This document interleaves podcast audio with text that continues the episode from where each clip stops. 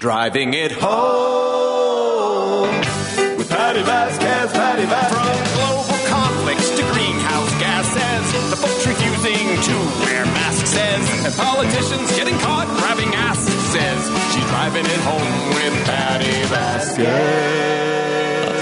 All right, hi everybody. Uh, I'm Adam Selzer, filling in for Patti Vasquez today. Uh, riding sidecar with me over here, I got Michael Glover Smith.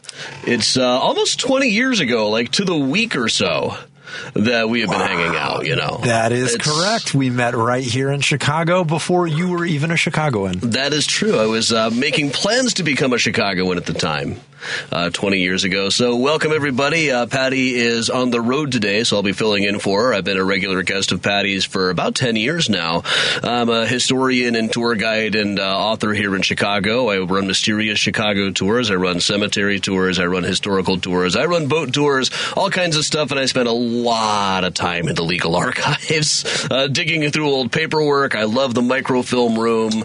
Um, you find some really interesting stuff. Uh, just today, I ran into an article from 1945 that they dug up a box of keys to all the padlocks they had used to lock up speakeasies in the 1920s. like uh, the one that they used to padlock the Midnight Frolics on 22nd, which is now before it was Cermak, um, was just in a box with 3,000 other keys that they sold for scrap. They uh, donated for scrap metal for the war effort. This being 1945. Unreal. So a little bit of prohibition helped to win the war in a kind of a weird roundabout way. I mean, I'm sure when you really get down to it, 3,000 keys is not a ton of scrap metal. That's probably not enough to make one plane. But there were probably more of those keys in Chicago than anywhere else in the Quite likely States. so, yeah. Well, then again, these are the ones that they used to lock up the speakeasies that they closed. How many did they really do that to in Chicago? These are just uh, probably a small fraction of the ones that actually existed. Um, I'm sometimes given the statistic that during Prohibition, the number of places where you could go to get a drink in Chicago just about tripled. Wow. But it's difficult to know this kind of thing for sure because, you know, these illegal speakeasies were not really known for keeping great paperwork. So, who knows? They, Well, you- they used the keys to lock the front door. And right. then there was another There's key. another key in the back. yeah. But on the back side, it didn't say nothing. Uh, so, all right. Well, Mike, tell us a little bit about yourself. Okay, well, I am a filmmaker. I'm an author and a film studies instructor at multiple uh, colleges here in the Chicago area. And uh, I have a new short film called Handle with Care, which is going to have its world premiere uh, in six days. It's going to screen at the George Lindsey Film Festival in Florence, Alabama. On Thursday, February 29th, which is Leap Day. Oh, wow. So that's kind of what's going on in my life. Yeah, I, I have seen the film. This is uh, this is how many films have you done now? Well, um, I've made four features, but now uh, I've kind of turned into a director of shorts. Right. it's a little easier to get financing. I would imagine so, yeah. yeah. So I've done two shorts since my last feature, and uh, you know, I just like to make stuff. So Right, right. You know, we, we've discussed a lot of your movies are if you it's it's hard to pitch because it's about people talking. It's not Exactly. like a high concept thing. It's not, it's just people talking until one day one of them discovers a superpower. the kind of thing you can pitch in an elevator. exactly. Well, I, I like. I always like to say my films are character driven more than plot driven. Right. And I should point out that you and I co-wrote a script uh, together for uh, a short film at Last Right, we, we, have done a couple of scripts. One of them we actually made, and that's that's just the nature of things. You make you, you come up with ideas for more stuff than you actually get the funding for. right in And general. in, in But- filmmaking it's like you have to pursue multiple uh, projects at the, at the same time and then the one you get financing for is the one you do Right. And, you know, uh, Bob Asprin, the fantasy writer, was like giving me advice very early in my career as a writer. Uh, well, he gave me one good piece of advice, which is there's no money in that. Yeah. The other was what you want to write and what you get to write are like two piranhas in the same tank. right And that's de- that was definitely the case. I don't really do novels anymore. I still do niche nonfiction in books. But that was definitely the case for me. There's what I wanted to write and Yeah. what I could get a deal on. And you know what's funny? People who don't make art don't understand that. They they assume Right. everything you produce is the thing you were dying to do. Right. in reality, it was the thing you could do. Right, especially after you've had one book out, people think that whatever you want to do next, the publisher will just go for. Right. And same thing in movies. That once you've had a movie out, you'll get funding for your next movie. Absolutely. And it's just not necessarily the case. Even some of the, some of my favorite ideas, I even have to ask myself, well, what, what was I going to do for an audience? exactly.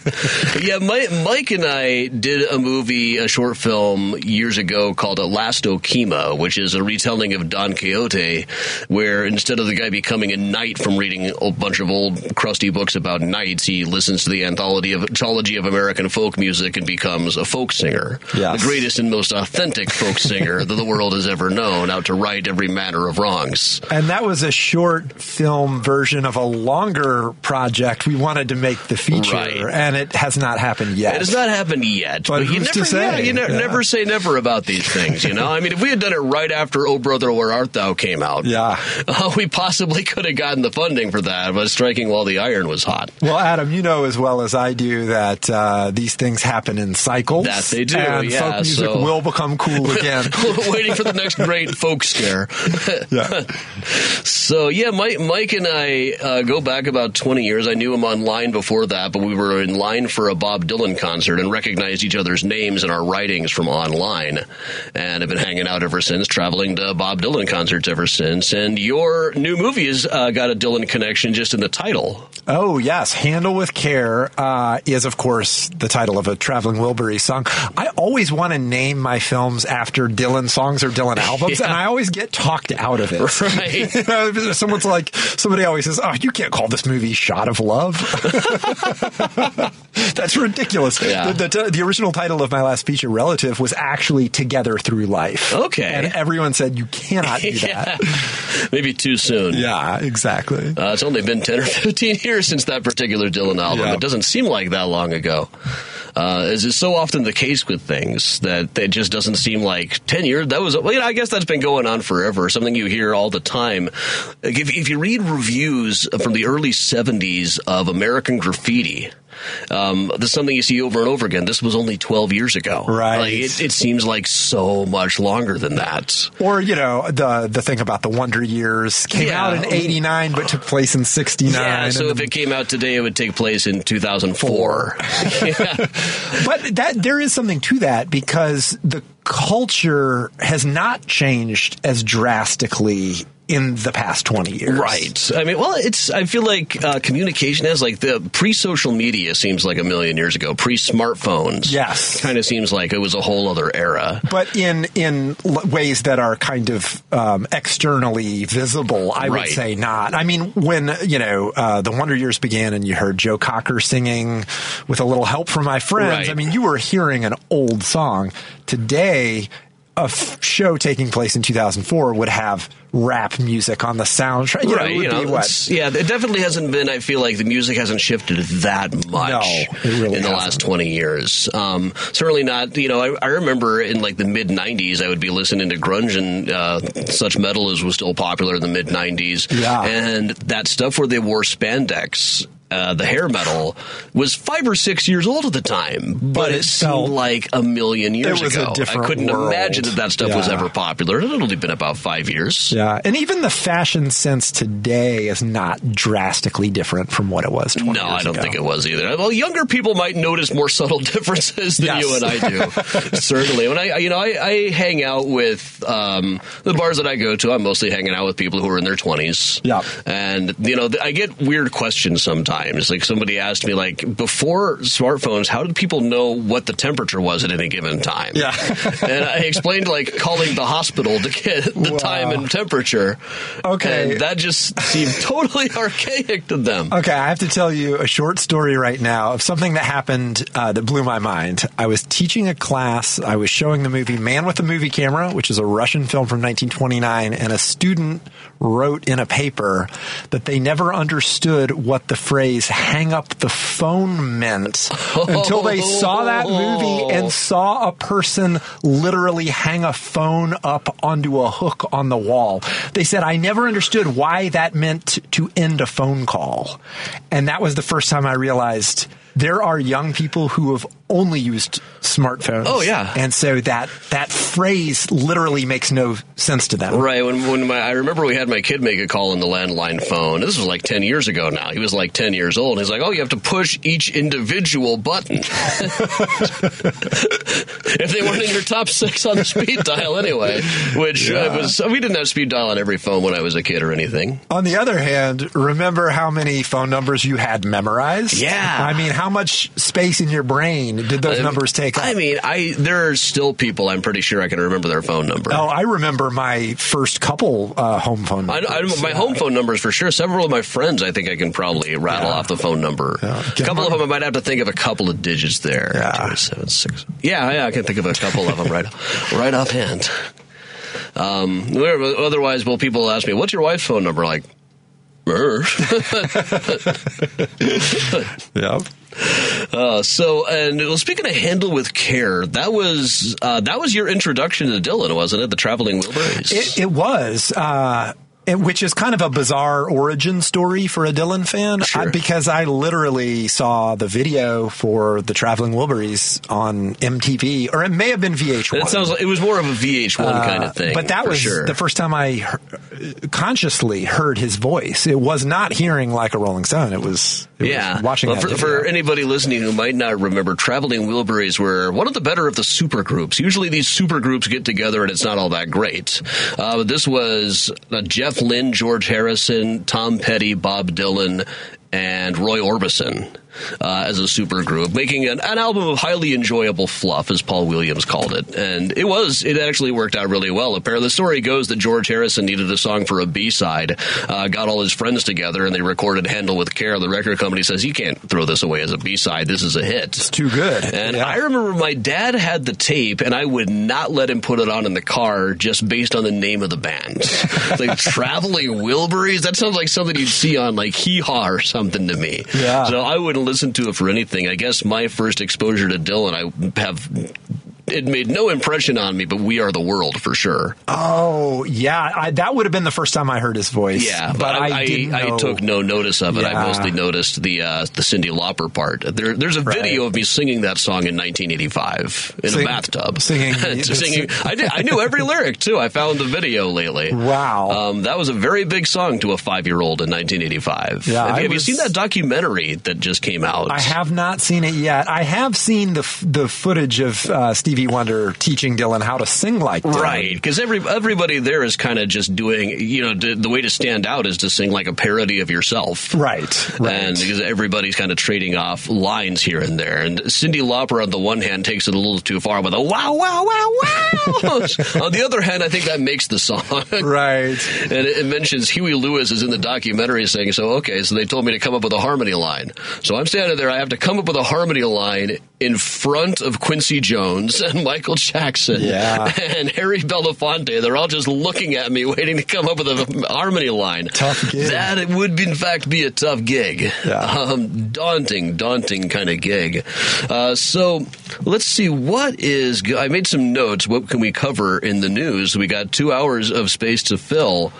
Um, Well, I did bring up Alabama already. you did. You so are going to Alabama. I'm going to the the land of the uh, frozen embryos Land of the that frozen have uh, now person, yeah. personhood. Right, Yeah. and well, from talking to people there, the the politicians there don't really seem to know what an embryo is, Right. or how this is different from a fetus or different from a baby in general. I I saw somebody break it down on I look. If you put a baby in the freezer, it dies. if you put an embryo in the freezer, it lives.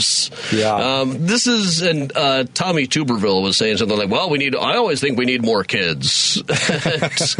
um, this is going to lead to fewer kids because people are going to be afraid to do IVF because it's usually a process where you create more embryos than you actually use, meaning that leftover material is now you could be liable for murder or something in Alabama. People are just going to not do IVF or not uh, pursue that route towards pregnancy at all.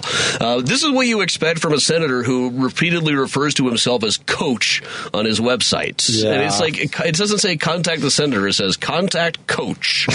um, his official photo, he's tossing a football up in the air. How are we supposed to believe that this man is taking the job seriously? Adam, do you want me to look him up while I'm down there? I could, Uh, Yeah, look him up, see I if he wants to uh, play some touch football. or, or Um, TP his house, maybe. J- Jim Jordan has still not replied to my request for a wrestling match. I am the hipster. I will break bones in your body so obscure you probably never even heard of him.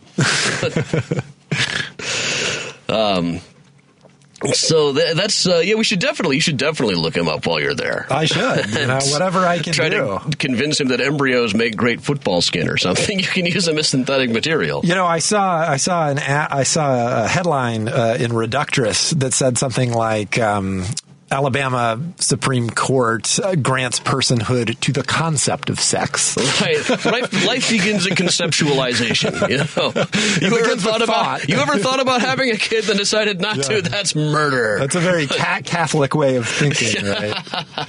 The I sin suppose is in it your, is. it's Yeah, in it's your a- you- heart. You, gotta wanna, as George Carlin says. But you know that that headline is barely more farcical than Yeah. the, than the real headline because people are saying, "Oh, frozen embryos now have more rights than women do Right. in Alabama," mm-hmm. And- which is crazy. Well, it was, there was a governor of Alabama a few years back who said, "Aren't you tired of Alabama coming up first in everything bad and last in everything good?" and it's true. It's, It, it is true, but you know, I got some great friends in Alabama. You know, uh, I've been to Florence before. It's a and it's a college town, Yeah. so it's delightful. I mean, college towns are always progressive. Mm-hmm. Um, eh, but you know, there's kind of a question of like, should we boycott states that are passing this kind of legislation? Yeah. I don't think we should. Well, especially in this case when it's something the Supreme Court passed down, Right. not uh, not something people actually went out and voted for. Exactly, and and the people who you know are going to suffer from that kind of boycott, especially like a cultural boycott, those are the people who need your who need you, Right. You know, It's, it's not. It's not. You're not going to be hurting the people you want to be hurting. Exactly. Uh, with a lot of boycotts and small level things, it just seems like it, it, it. The main point of it is to make yourself feel smug. right, right. More than anything else, more than any, unless you can really get it organized and organized a massive stock sell off Yeah. or something like that, then you can see the impact. Right. But more, more often, you know, I mean, I got my limits too. I mean, I'm not, there's, you know, I'm not going to see the color purple because I know Alice Walker thinks that I'm a shape shifting reptile. um, if it's on, I'm not going to walk out of the room if somebody turns it on. Yeah. it's, um, I, I, I probably wasn't going to pay money to see it anyway, so it's not that much of a boycott to me. I mean, I've, I haven't been to Chick fil A in many years, but if somebody Same. brought me Chick fil A, I'm not going to like throw it back in their face. That Same. would accomplish nothing other than me feeling self righteous. Absolutely. But as an artist, you would go to any state in the United States. Um, I mean, especially the backwards ones. Yeah, that's, because, that's they, they they need it there. yeah, they you know? need your art. Yeah, I mean it's it's tempting sometimes as a, as a, one of my jobs is taking high school groups around New York and Chicago. Yeah. and sometimes I do Nashville and Memphis and stuff as well. But I feel like I'm an, an ambassador for the concept of city living. Right. And a lot of these are kids who are definitely from towns like that, definitely from states like that, and they're also these are kids. They're not the ones who voted for it. Right. And I feel like, you know, they need somebody to show them cities aren't this terrifying. The kids generally, I find, are very open to it. Yeah. Uh, kids are very open to the concept of you could actually live like this. We could live like this. The city is full of people from smaller towns than you. Uh, their parents, a little bit less so. Their Sure. parents are the ones looking around, you have to be crazy to live here. It's like, dude, I don't go to your town and tell you you have to be crazy. Because the parents are watching the news. Yeah, the parents watch the news. Also, they've chosen to live elsewhere. It's like the reason why there was an article a while ago about um, a guy who was the manager at the Olive Garden in Times Square about what kind of people go to the Olive Garden in Times Square. He said there's it's basically two kinds of people: people from Brazil and people from Ohio. people from Brazil come because they've been seeing commercials for Olive Garden all their lives, Yeah. but they've never actually been to an Olive Garden. Um, people from Ohio go because they want to go back to Ohio and say the one in Ohio is better. I find this with uh, Ohioans a lot as a group is they, they go to New York so they can tell themselves they made the right decision to stay in Ohio. and really, there, I find that there's two kinds of Ohioans: the kind of Ohioans who live like that, and the kind who leave the day they turn 18. And I find everywhere I lived, every third person is from Ohio. They, they want to confirm their own bias about the superiority of right you, where they're you from. You can definitely hear get some of that like one, one guy Came out to her so we're going to central park. Like yeah we're going to central park. It's like what time's our scheduled mugging? Like i don't know 1976 but Oh, wow. last time i knew somebody who got mugged they got their their flip phone that's about how long it's been since I actually, you know, people Wow. don't carry cash anymore. I don't really feel like mugging is seems like it's probably more trouble than it's worth. no, no, Adam. I have to ask you: Have you been to the Olive Garden in Times Square? I have been past it. I have not eaten there. I mean, I have been at the. It's not there anymore, but the Sbarro in Times Square. I have ah. definitely been to. Those guys could handle a school group like nobody's business. And when I'm with a group of hundred kids, like my main thought is not is this unique? Is this a great experience? Is this really good food? It's can they handle a school group? Can they keep us all together? Can they handle switching orders? Can they get us out in a timely fashion? Uh, they're pretty efficient. They were very efficient there. They had, always had a ton of space for us. Um, we never had any drama with them. It was a breeze. Wow. So that's why I don't mind when the Hard Rock Cafe comes up on the itineraries, as it usually does. And these tours you only do of New York City. You don't. You I do mean, Chicago too. Sometimes I've done a lot of different cities, but primarily I put in for the New York ones. In Chicago, do they come from out of state? Yeah. Okay. So I would think that Chicago would have the worst reputation when it comes to Definitely, crime. When I'll, it comes to crime. I'll, I'll ask the kids, uh, how many of your dads said you were going to get shot here? and hands will go up. Like, well, how many of you are planning to get involved in the drug trade? Are you planning to try to move into another gang's territory? Does anybody have uh, a reason to get revenge on you? Yeah. So if you've answered no to all of these questions, you're probably going to be all right. So, you know, keep your wits about you like you would anywhere else. But late, lately, I had a group do New York from Sioux Falls, South Dakota. And I checked, their violent crime rate in Sioux Falls is slightly higher than the rate in Manhattan. And their property crime rate is way higher than the rate in Manhattan. The, the, my biggest concern is that kids will get hit by a car Yeah. because they're not used to things like crosswalks or escalators. Uh, I get a lot of kids who seem like they are really unfamiliar with escalators. And I have to give it like the ele- the escalator monologue from Mallrats all the time. And of course, Mallrats is not one of those '90s shows movies that every kid has seen now. So like, so are, are they afraid to physically get on the escalator? some of them are like, "Oh, I'm freaked out by these things," and others they don't know that you you do not play on the escalator. You are you do not jump around on the escalator. You have to fear and respect that escalator. When I was a child, I was fascinated by that green light from underneath. Yeah. You know, I always kind of imagined there was some green world going on under there. There's a world going on underground. yeah, starting green lights up at the escalators. Yeah, the the mall within the mall. yes. All right. So how are we doing so far? we doing all right? We got a we got a break. Okay, commercial break coming right up. Um, I'm Adam Selzer filling in for Patti Vasquez here on the Drive at Home show. Michael Glover Smith is running sidecar with me. We're having a good time just hanging out here, filling the airspace. Maybe we'll take some calls a little bit later on. We'll see what you, what everybody wants to talk about. You're listening to Driving It Home with Patti Vasquez on WCPT 820. All right, we are back. I'm Adam Selzer filling in for Patti Vasquez, uh, running sidecar, Michael Glover Smith. We are going to take some calls. Uh, sorry, I didn't have the screen facing me. Um, it's my first day. No, my, it's my second day, but I did this once a year ago and was. It turned out, no, I did in fact have COVID when I was uh, hacking my brains out at the time. Uh, but we have got Jim has been waiting on the line for quite some time. Jim, how you doing? Gentlemen, how are you? They're going to miss uh, Wayne Lapierre at the uh, Grand Old Parties Convention in Milwaukee. Uh, he's a good guy. He's a good guy. Could outdraw anybody on the earth with any bad guy with a gun. He could outdraw any of them. Yeah, I'm But sure he can. do, He could, he could live on a ten million dollar a year expense account, embezzle four million of it, four million and never see a day in prison. And this is the of law and order, the gun-toting law and order people. Yeah. In the meantime, a poor guy in Chicago is doing ten years for stealing eighty bucks, but he can embezzle four million. And uh, well, I don't know. Maybe I could pay it back up to sell my five million dollar mansion. and think about just. Well, I mean, it's not even funny. It's ridiculous. Right. How much money he's given to uh, senators in the Republican Party to push guns and guns and guns at people, and a Supreme Court that won't, you know, that thinks that everybody should just shoot it out and. Yeah, and, shoot 'em all and let God sort it out, I City- guess. In Dodge City, yeah, we shoot it out. We just shoot it out with everybody. Yeah. Everybody a gun and everybody be happy. But anyway, Wayne's going to pay the four million back apparently with no See, is- charges. yeah, I was I was kind of hoping this was going to turn out to be a capital case against Wayne LaPierre.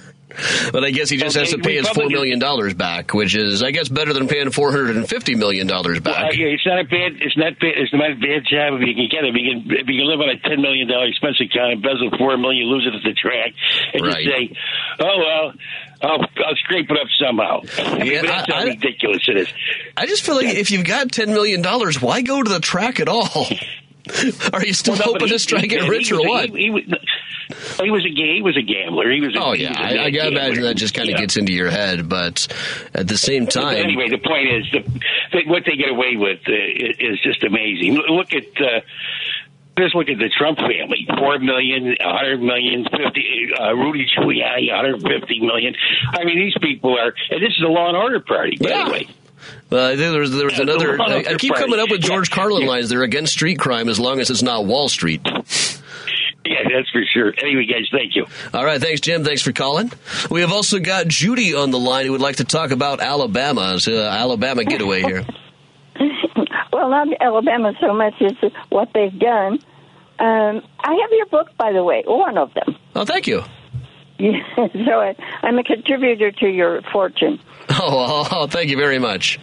Uh, I was listening to Thom Hartmann this morning, and this very lovely lady came on, a very sweet little elderly lady voice, and she said, I would like to welcome all the new, like, million individuals to our country.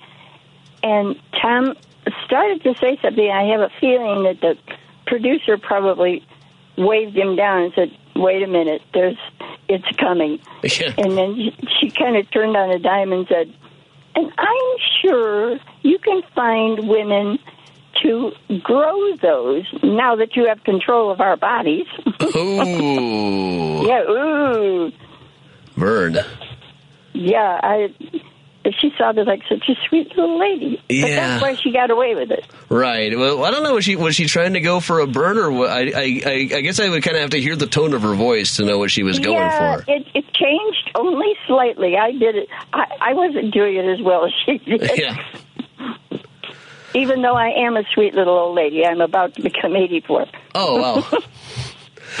and, and. I've I've been around for most of the things in your book. Oh sure. And my parent and my parents before me, my great grandparents, my grandparents, and some of my great grandparents. All right. So- Well, well, well, Mike and I collaborated on a book about silent film in Chicago. You weren't around for that, Judy. no, but I have great grandparents that are.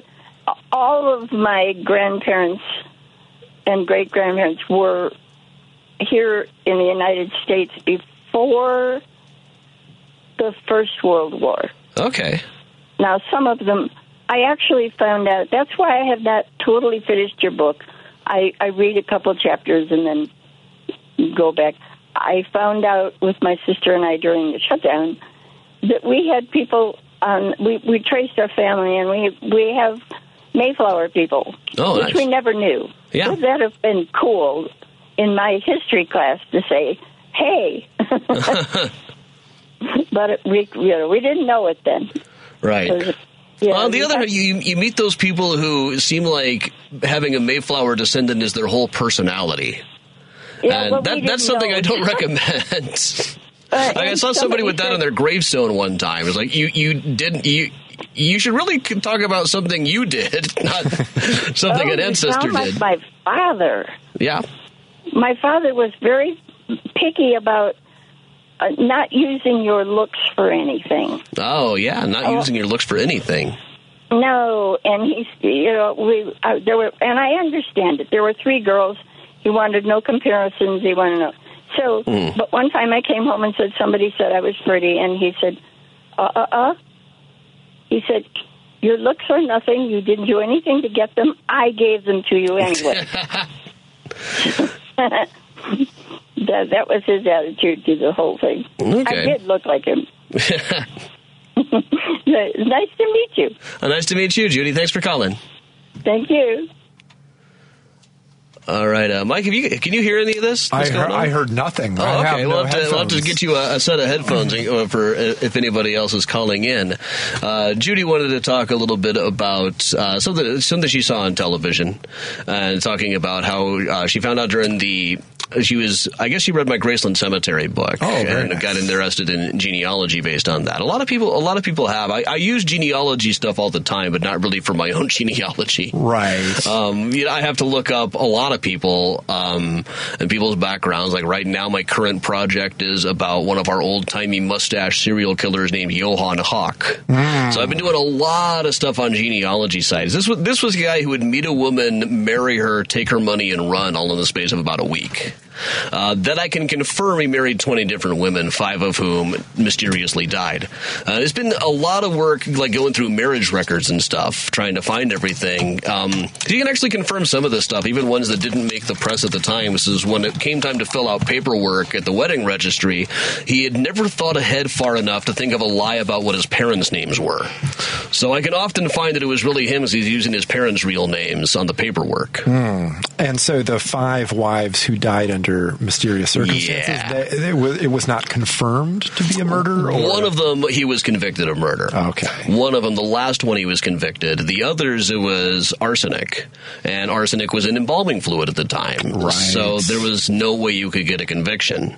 Yeah. And even even then, I, I definitely get the impression there's something missing in the case. Um, a couple of doctors said that we found 7.6 grains of arsenic in her stomach. That's enough to kill a horse. Uh, the stomach should be in much worse shape if that was administered while she was still alive. Um, but on the other hand, there's other things I don't have any reason to doubt that he actually did it. But I think that the uh, Chicago police probably tried to frame him anyway. As by the time they captured the guy, they had already announced it. And all, all this guy's exploits had made all the papers. There was a big manhunt going on, and they had said, "We have the evidence to convict. We're going to hang this man." Um, anything less than a conviction would have been horribly embarrassing. And they weren't that scrupulous about these sort of things, especially this particular police chief was out of his mind. Uh, the coroner was fabulously corrupt and ended up becoming sheriff and doing time in his own jail in the 1920s. And honestly, anytime these two guys were involved, it's, it almost seems like they should have commuted everybody's sentence. And and when was Johann Hoch? Um, when was his time? his big reign of terror of uh, the 20 wives were between 1895 and 1905 oh wow, that's So- a pretty pretty good long while. yeah he, he was in and two of those years he was in jail for stealing furniture too so so it was an eight year reign there are about 22 marriages that i can confirm mm-hmm. So yeah about three a year on average Unreal. And is there has there been a book about him yet? There's there's been a couple of books that are partly about him. There hasn't been one that was solely about him yet, and nobody's really gone through and looked at all the paperwork. Uh, the ones that I do read tend to be getting the, a lot of the articles about him. Like if you look him up online, you'll see over and over his name was Johann Otto Hoch. I have no idea where that Otto part comes from. It's like it starts coming up in articles in the 1970s. And then it just gets But repeated. and then it just gets forever. repeated Yeah. forever and ever and ever. This is the same thing with like the same thing with like H. H. Holmes. But Yeah. one person says something, everybody else just kind of assumes it's correct. Well, I was just getting ready to say you have to write the the Devil in the White City version. Yeah, of that's the, of the that- Johann that's kind of the story. idea. Is I was thinking for a while, like, what if I, you know, I, I really wish that there was a hugely popular but wildly inaccurate book about this guy. Yeah. so one where I go through and try to separate fact from fiction would have more of a market. But I, you know, the book is just about done. But I've still got some things to look up in New York next week. Um, still a few things in the microfilm room. And while I'm there, this is an interesting one. Is I'm also while I'm in New York, one of my other current projects is about graveyards in Manhattan, uh, Trinity Church and St. Paul's, and one of them that the book is turned in, but I found like one other person that I've got to add in by going through Trinity Church's archives. There was like a letter uh, talking about one guy who's buried there. His gravestone is no longer legible. They're not even really sure which one it is. Um, a guy named John Bradstreet, a military commander. Apparently, there's a thing in the Philip Schuyler letters, the father of the Schuyler sisters that you hear about so much in in uh, Hamilton. In fact, Peggy was the guy's nurse when he was dying. She was a teenager. He was an old man. He ended up leaving her a lot of money. But at his funeral, apparently, there's stuff in the Schuyler letters about this. At his funeral, they spent something like 400 pounds on the funeral which was, you know, 10 years' salary to a lot of people.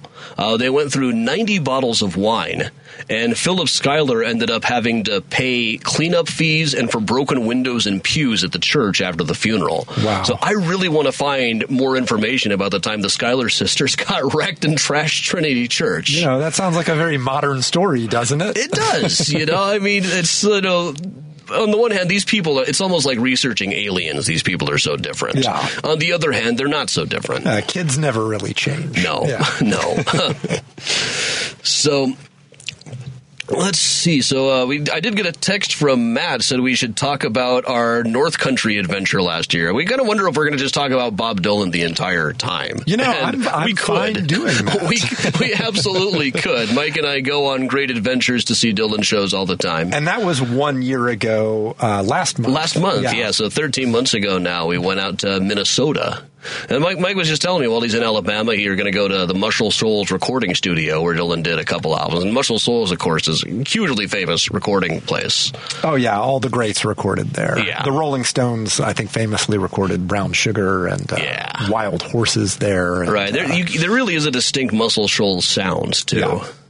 Uh, yeah, last year he and I went to Minnesota. We went. The first thing we did was we found the studio where Dylan did "Blood on the Tracks." yes, Studio 80, which Right. is kind of on the outskirts of town. Yeah, and then we went up to uh, Duluth, where he was a little kid and where he hung out as a teenager, and to Hibbing, his hometown, where he went to school. We got to see his house, much of which is really still intact from the old days, and his high school is just incredible.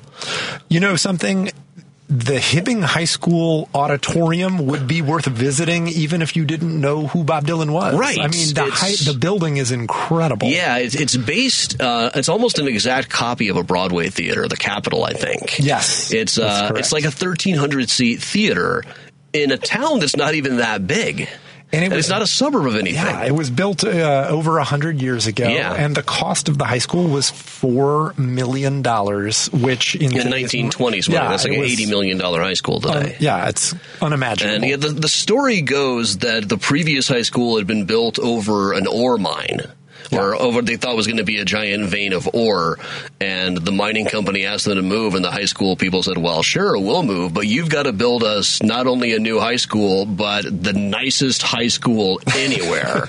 with chandeliers in our chandeliers auditorium. in the auditorium and, And so Italian they marble. did. yeah and yeah it's it's absolutely an incredible building to see Yeah, it's incredible. You know, that whole part of the country is really beautiful. It I is. think. I mean, I think I'm glad that we went when there was snow on the ground too. I can't remember how many hours the drive was, but It's it not was- very. It's not very, but it it also feels sort of like a a f- you know a forgotten corner of the country that not many people Right. go to, Right. Which makes it interesting to me. yeah, I mean, well, I remember pulling off to the rest stop and it's like, this is like a horror movie starter pack here. There's Yeah. a broken payphone over here, and it goes off into the woods. There's a little shack over there. That's right. That's And right. we would pull off, I remember, into these little towns that, like, the movie theater was still there from the 40s. Yeah, there was that great single screen Yeah. theater where they were showing um, a man called Otto with Right. Tom Hanks, and it was the most beautiful old theater, but it was so small. Yeah. You know, um, yeah, it was like you know, it was like something out of an Edward Hopper painting. Right. Uh, I love those little time warp towns. Yeah. Uh, nice place to visit. Uh, and we had Matt Steichen Yeah, as our Matt, tour Matt Steichen guide. was along with us. He knows that whole scene very well. Yeah, um, I'm really glad that I did that. I am too, and also just even just as a Dylan fan, especially like being able to see like the streets and hills that shaped his imagination, completely rearranged how I saw certain songs. Oh yeah, without a doubt. I mean, Duluth, um, we should point out is is you know quite a bit larger than Hibbing. Yeah. So you know, and it's right And much on. bigger than I pictured too, and Yeah. I, I didn't picture. You know, he sings about the hills of Old Duluth. I did not picture it being that hilly of an environment. It's yeah, it's As it quite hilly, and of course, it's also right there on Lake Superior, the largest freshwater lake in the world by surface area. Yeah, it's uh, and also you know when he talks about like iron waves, like oh that's what he means. Yes. You see those on a cold day, that looks like a giant chunk of sheet metal out there in uh, iron ore country. Yes, without a doubt. So- So we love Minnesota. We love. Yeah, we had we had a great time in Minnesota. Well, Mike's movie Relative was screening there. that was the impetus. For Right, that's why. We, that's We- officially why we went. we that film screened on a Friday night, and um, you know I knew I was going to invite Matt and his lovely wife Jennifer, Mm-hmm. and then I said, "Hey, Adam, you know." We've talked. We had already talked about going to Duluth and Hibbing. Yeah. and I remember I proposed to you. I said, "When Dylan dies, let's do that." Right. When there are no more shows to go and see. Right, And- and but- when we don't want to just sit around like reading all of the inevitable retrospectives. Exactly. We want to do And, something. yeah. Yeah. Um, but then uh, the fact that my film got programmed there just made the you know made it too Yeah. good of an opportunity to pass up. Right, and that was a fantastic trip. I remember we got back in time. The same theater was doing Rocky Horror the next night. That's right. So we went to Rock, the Rocky Horror Picture Show, which I feel like you need to go to Rocky Horror every now and then just to like to clean out the mental pipes. You Yes. know, certain things you have to just. Sometimes you just have to shout at Susan Sarandon, and that's all there is to it. She's kind of getting me back lately. But Absolutely. all right. So what else has been in the news? You know, I saw. oh, I lost the article. I had the. We got these computer screens up that occasionally have bits about. Um, you know, new, news offerings, and one of them was something about I am a baby name consultant. Apparently, this is a job that people can get now. That uh, if you can get that job, it would be working. I would think so. I mean, you, you- I can imagine you've got. You know, people are paying as much as thirty thousand dollars apparently for baby name consultants. Well. As someone who has the most generic name uh, in the United States of America, Michael Smith, I wish my parents had been able to consult one. So you, you wish your name was like Turtle Smith or something. Absolutely. So I can imagine like these kids getting older and saying, "Mom, I want to change my name. Do you know how much that name cost me?" yeah, that's the irony. The kid's going to end up picking their own nickname. right. After you paid thirty thousand dollars to get names like Cove or yeah, some uh, and baby. I'm look. I'm just looking up random articles about this here. Uh, a list of names that might get people. I found the names Cove, Matilda, Agatha, Daryl, Rupert, and Kirby. Some people love them. Some people hate them. All you have to do, Adam, is pick up a book from the 19th century. Yeah. and it will be a you know full of names that uh, nobody has Right, just anymore. just wander through a cemetery. I mean, I find the most interesting names walking around through the cemetery. Well, actually, the last week I was looking for Johann Hoch's last wife, the one who lived, um, and there were a couple of people named Schmuck. Those poor schmucks. And certainly, you find a lot of a lot of places. There's there's one cemetery where they have what I call the seventh grade section, hmm. where Long John Wentworth, former mayor of Chicago, is right next to A.B. Dick, Robert Cumnock, and Cumming Cherry. and I've had nuns crack up at the inventor A.B. Dick. That's amazing. inventor of the mimeograph. So yeah, I mean, thirty thousand. What do you think you could get? Um, so somebody says when I started being a consultant, my packages ranged from ten to twenty five dollars, and I got incredibly overwhelmed. Interesting. Like it, Because there were so many I- requests. right? And I- I feel like. You haven't met the kid yet, and so you can't really say. You know, you look like a cove to me. Hmm. Oh, I wonder, is there uh, like a superstition involved? I, I feel like yeah, you'd have to go like research the cultures and the superstitions and everything quite a bit. I would imagine. I feel like I hope they've done their homework before they get into something like this. Well, you you want to give the the kid a name that will be you know fortuitous in terms Right. of how they turn out. yeah. That's where I was going with that. Right. But, you know, how do we know they're not just, they, they came up with a couple of winners and they're just giving everybody that? Like there was, um, you, you can read now and then that when you sign up for transcendental meditation, which costs a lot of money to learn, and they're supposed to give you a, a unique mantra. But it came out a while ago. Some people who had blown all the money decided still to share with each other what their mantras were and found that they all had the same one. They were all saying the same thing. Yeah. and I have never paid for transcendental meditation. I, I know my grandfather did.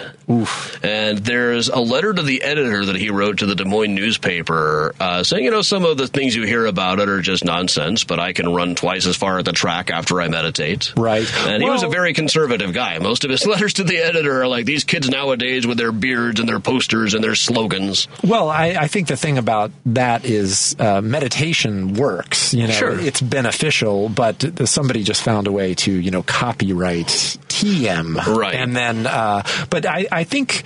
Um, using any mantra is good for your brain. Mm-hmm. You know, you can just pick any, you know, combination of four That's- syllables and just saying it over and over. Is Yeah, well, have- mi- mine is two syllables. You know, I, I read about this stuff in middle school and just picked out um, picked out a mantra for myself. And anytime I've meditated since then, it's 30, 30 years now. I have the same one that I'll repeat. Can you say what it is? No, that would ruin the whole thing. It's just it's just some nonsense syllables. And then some, but, But- somebody else might use it. Uh, And yeah, uh, then it'll ruin the whole thing. Um, I don't necessarily want people imagining me sitting there repeating a nonsense syllable all the time. Yeah. Um,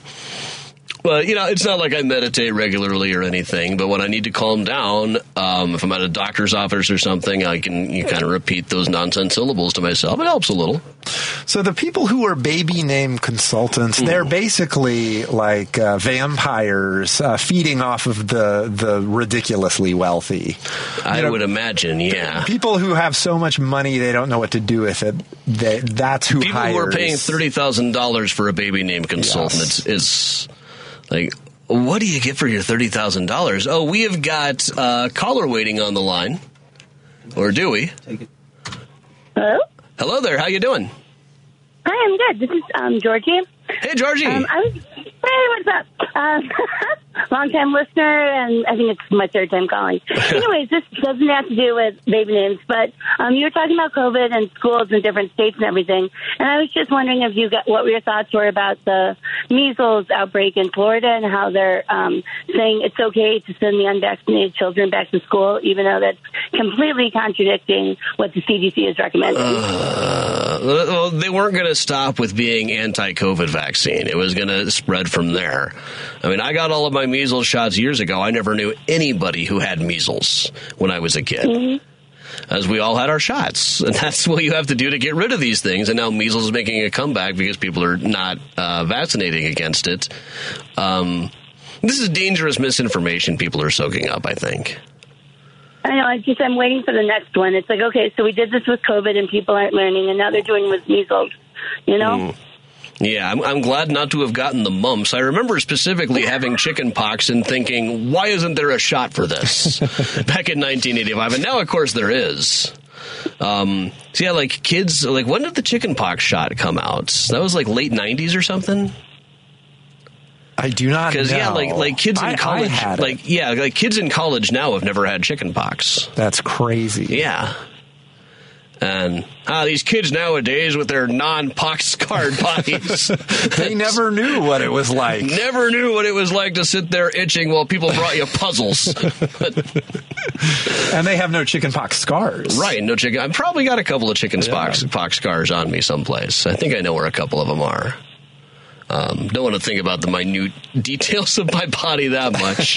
while I'm sitting there, that's what I think Later about when the- I'm sitting there but no, repeating nonsense syllables. To Later myself. on at the bar, we'll show each other. later on at the bar, We'll show each yeah. other the scars. Uh huh. So, all right, Georgie, thanks for calling. I think we lost Georgie. Georgie, I hope her parents didn't pay a lot for that name. Yeah, I mean that's a good that's a good name. It's a great name. It's probably And- short for Georgina, I would assume. possibly, Yeah. uh, but you know, there, there- it's uh, there's a song for it. You know, hey there, Georgie girl. Of course. And you know, one friend of mine, when she got pregnant, her husband said, like, my only insistence with picking out a name is there has to be a song. There has to be a song for the name. And do you know what name they picked? You're going to love this.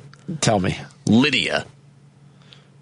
And what's the song? Lydia the Tattooed Lady. Oh, I don't Groucho know Marx, man. Oh, It's uh, in. I want to say it's in Duck Soup. Of Okay. the Marx Brothers films. Lydia, oh Lydia, say have you met Lydia? Lydia, the tattooed lady. uh, you know what? It's been too long since I've seen it. It must have been, man. Yeah, I mean, I, I knew that song from a Muppets tape growing up. Okay, I'm going to actually look up and see what movie it is. If it's Duck Soup, I'm going to be ashamed because I've actually shown that in class. Yeah, I can't. Uh, I'm not totally certain it's Duck Soup. It might be a Night at the Opera or something. That would make Um, me feel better. On her back is the Battle of Waterloo, beside it the wreck of the Hesperus too, and proudly above lays the red, white, and blue. You can learn a lot from Lydia. And so uh, that's what she hears all the time. I imagine so. Yeah. People are constantly singing. Oh yeah. to her Everybody down at the elementary school is coming up to her singing Marx Brothers songs. I'm sure. So yeah, Wayne LaPierre in the news has to pay four million dollars, which I suppose I'd rather have to pay that than four hundred million dollars. So, oh, speaking of comedy too, is I'm still not done laughing at those gold sneakers. Oh my goodness! how mu- How much is he selling them for? I, I don't know. I think I heard that they they sold like four hundred thousand dollars worth of stock. I don't know how much of that is gross versus nets. But hey, only a thousand things like schemes like that to go. I think I heard that the that the sneakers were going for four hundred dollars a pair. Four hundred dollars Yes. a pair for those. Well, uh, it's what occurred to me watching is like, remember when Fox was mainly known for a show about a loser who was a shoe salesman. Yes, And we've really come full circle on this. And then I started thinking to myself, uh, really, wasn't there an episode where Al Bundy tries to sell gold sneakers? And there was. There was. I, I looked it up the other day. Al fell out of the win- out of a window and hit his head. Believed that he saw God, and God was wearing these gold shoes. So in a meeting with God, with you know being able to ask a question of the of all creation, he said, "Where'd you get those shoes?" And where are the socks? And the socks were sewn in. And then he lost everything or all of his neighbors' money trying to sell gold shoes. And here's the thing: his models looked better than Trump's. well, do you think Trump saw that episode? I wonder. I, I can't imagine he had much to do with the actual design, other than to say more gold. Yes, but the concept, you know, you never It, it could be just could've- buried in the back of his brain It someplace. planted. I do I mean- believe Trump watched Married with Children. You know, I think a, a while ago, uh, some bus drivers or something that I was working with, like, can you picture that guy listening to an album? can you imagine him reading a book? But I can imagine him watching Married with Children. Yes. And of course, we all did in those days. And I watched a couple episodes the other day. There are parts of it that are still very funny, parts of it that really do not hold up. But parts of it, I, I kept like trying to separate what worked and what didn't. I watch it with much more of a critical eye than I did in 1990 when I was 10. Oh, I'm sure there are But- problematic. Uh, Oh, aspects today. absolutely, there are. There's definitely like anything from 1990. There's probably going to be things that you wouldn't do today, and in that case, possibly a little bit more so. But I hate to use the phrase "equal opportunity offender." Like I remember, I had a friend who wasn't supposed to watch it because his mom said it made fun of women, and it did, but it made fun of men even more. Absolutely. So. All right. Well, this sounds like uh, we are we are going for a break. We've got a caller waiting on the line. We'll find out what that's all about in a minute. But we are going for a break. I'm Adam Selzer, filling in for Patti Vasquez here on Driving It Home with uh, Michael Glover Smith riding sidecar. Uh, stick around. Driving it home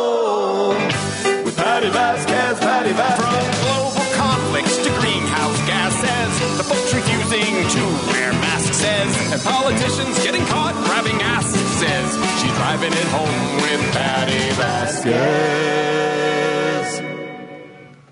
All right, we are back. Uh, Mike has just shown me the most wonderful news story. Uh, Mike, can you tell me all about this?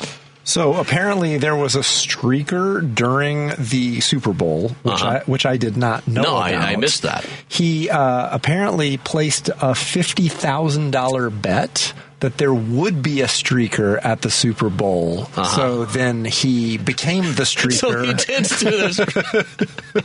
he did. The bet did not specify it can't be you. and he, he ended up uh, uh, earning three hundred and seventy four thousand dollars from this bet, and and he was fined one thousand dollars. That's a pretty good profit. That's a pre- and he's a he's a Las Vegas local, of course. Right. So, man, it, it seems like whoever set that bet up wasn't covering all the variables properly. right. At the same time, They I should mean, have handcuffed him to you know their or or something, or made sure none of his contacts have been set up to be in on this. Yeah. Because how do you not cheat on that? I mean, but three. How much was that? It- well, How- he how- bet fifty thousand. Right. How, how much did he take home? Three hundred and seventy-four thousand. 300 most people have to pay a lot to be on the Super Bowl.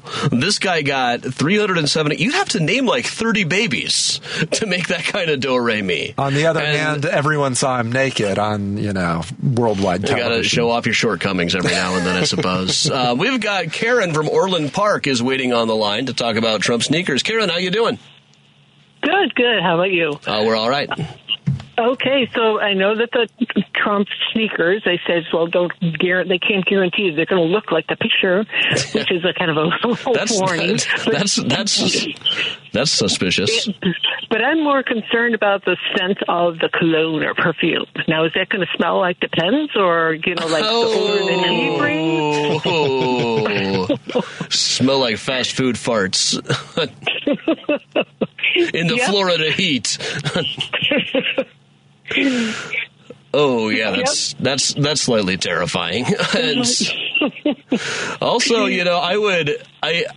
I'd, I'd almost feel like I'd have to beat up a kid who I saw wearing Trump sneakers. I mean, the only time I ever recall making fun of kids' sneakers in middle school, like I never normally heard kids get made fun of for wearing like brand X store brand sneakers or anything, unless they were wearing Voight brand sneakers.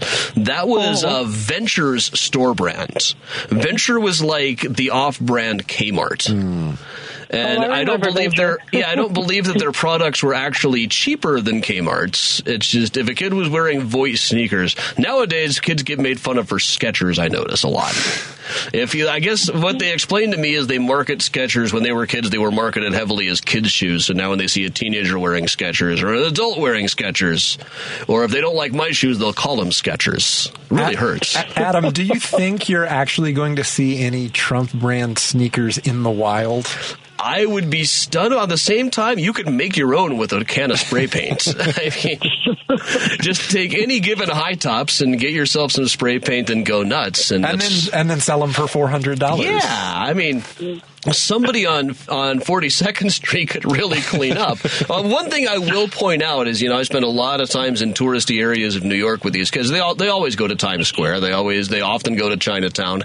It used to be that every souvenir stand and crud shop was selling MAGA hats. They all had them prominently displayed. I haven't seen one in a couple of years. Um, they might still have them behind the counter someplace, but they're they're not out enough. on display anyway anymore. So just not a hot item nowadays. All right, so uh, Karen, thanks for calling. We have got Okay. uh, Roosevelt on the line from Chicago. Roosevelt, what's up? Hi. First of all, have a nice weekend. Thank you for taking my call. Sure, Okay. go for it. Here's the thing. Here's the thing. Uh, since you guys are on the same subject, in my opinion, the orange Kool Aid John selling sneaker man Trump. In my opinion, this is what I have come to a conclusion. Now, I don't know if one of you guys said, I maybe I misunderstood. He sold how many pairs of sneakers? I, I didn't. I didn't hear a number. I, I heard somebody tossed around that they grossed forth uh, four hundred thousand, which would mean a thousand pairs of a thousand pairs of the shoes. Okay. Okay, so here we go. So, from what I understand, and you guys may correct me because uh, maybe I don't have all the facts. We don't. We uh, don't. Well, you know, this. I haven't followed all the details of the story that well myself. all right, let, let, let me let me get on a mini roll here. Go for it. Um, okay, so he goes to SneakerCon, right? Yeah. He goes there. He goes there with one pair of sneakers. To me, It's a prototype. What makes me think of that? The fact that you can't get a hold of these sneakers until July, from what I understand. Hmm. So what I'm, so what I'm thinking is he always uses the media to make money because they run with it no Yeah. matter what because they want they want a horse race. Right. The, the amount of exposure he got for those things, if he only sold a thousand, that's really bad. Yeah. So that's my point. So at first he never divulged. He never said how many pairs they were. Right. To me, it makes me look. So this is what I think happened. He's never been in the sneaker business. Doesn't know anything about it. Now he claims from his own mouth that he's been thinking about this for 12, 13 years. Specifically, that's exactly what he said. But that I call bull because a day before the judge, I don't remember his name, Cannon. I don't know. I don't know what I'm. That's a different one. But yeah, I, I know which, we know which judge you mean. 400, 450 million. Yeah. Exactly. That's, Precisely. that's a lot of babies to point. name. yeah. A lot of Super Bowls to streak. Wait, uh, Roosevelt. Um, is your first name Roosevelt? And if so, were you named after FDR? Exactly right, guys. Okay. I'm Born in Mexico, by the way. Interesting. Born in Mexico. Yeah. Fascinating. And there's a Fascinating, few of yeah. us. There's a few of us in Mexico, not that many. Huh. So, yeah. So here's the deal. In other words, uh, this guy put it out there because in the, he knew that the media would run away with it. Now, let's not forget that when he first got in front of the cameras, they were booing him. He Yeah. flipped around and he said, he flipped it around and he said, "Oh, so uh, such emotion, emotion. Thank you and thank you." He was pretending that they were, you know, they were applauding him, which it wasn't true. Right. So the, so he busts into a sneaker con, right? Day, Hmm. a, a, a day before he hits with the, he gets hit with that, uh, you know, 450 million, right? Right. So I'm thinking, so I'm thinking, he didn't have any sneakers because if, if he would have, he would have taken it. In my opinion, he would have taken advantage of taking at least a hundred pairs to see how how it goes. I would he- think, he yeah. tested- Sure, he would- really, the the amount of publicity he he got for that thing, you could be selling snake turds for five hundred bucks, and you ought to be able to move a thousand of them for that amount of publicity. Yeah, it, it's, So a, it's a con. It's a con in a long line of cons. Yeah, So what was the news of the day uh, connected to Trump sneakers? That he sold out in hours. We never found out. I mean, now we find out that it was a thousand. Thanks to you guys. that's that's that's my know. estimate anyway. But All right. I wouldn't quote me on that. But oh, uh, we, we are being given the signal, Roosevelt. We've got to go to break. But thanks a lot for calling. Hi, this is Kirk Bangstad from the Minocqua Brewing Company, and I sell Choice Hard Seltzer, an all natural grapefruit flavored booze that you can enjoy for only 100 calories a can.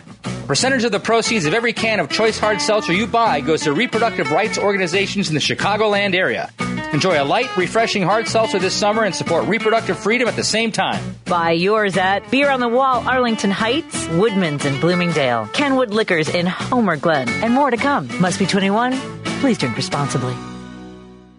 You're listening to Driving It Home with Patti Vasquez In your communities in Chicago. on WCPT 820.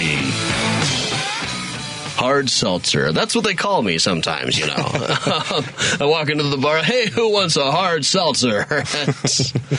uh, so, really quick, uh, the guy named Roosevelt. That's such a cool name. I had a, I had a great, great something grandparent who was uh, Roosevelt was his middle name, and he was named after Teddy. Um, when Teddy was just a vice presidential candidate. Wow. And that, that's bold. I know at Graceland Cemetery, there's a grave of a guy named Lincoln who was born September of 1860. So when Lincoln was just running for president, that's a very bold move to name your kid after a guy who is running for president. Right. Even if he wins, you might really be like, I don't know any kids named Mondale, I don't think. All right, so joining us via the phone right now, we have got the author Cynthia Pelayo. Uh, Cynthia, are you there? Hi. How are hey, you? how you doing? So, uh, Cynthia is the Stoker Award-winning author of Children of Chicago, and she Oh. has got a new book coming out. Uh, Cynthia, can you tell us about it? Sure. So, Forgotten Sisters is a genre blending ghost story that takes place in Chicago in the Ravenswood neighborhood, and it follows two sisters, Anna and Jenny, who live in a historic bungalow in Ravenswood. And little by little, they start noticing they start coming upon men who have drowned in the river outside of their home, and two detectives come calling once they make a connection between the house that the sisters live in and a suspected killer.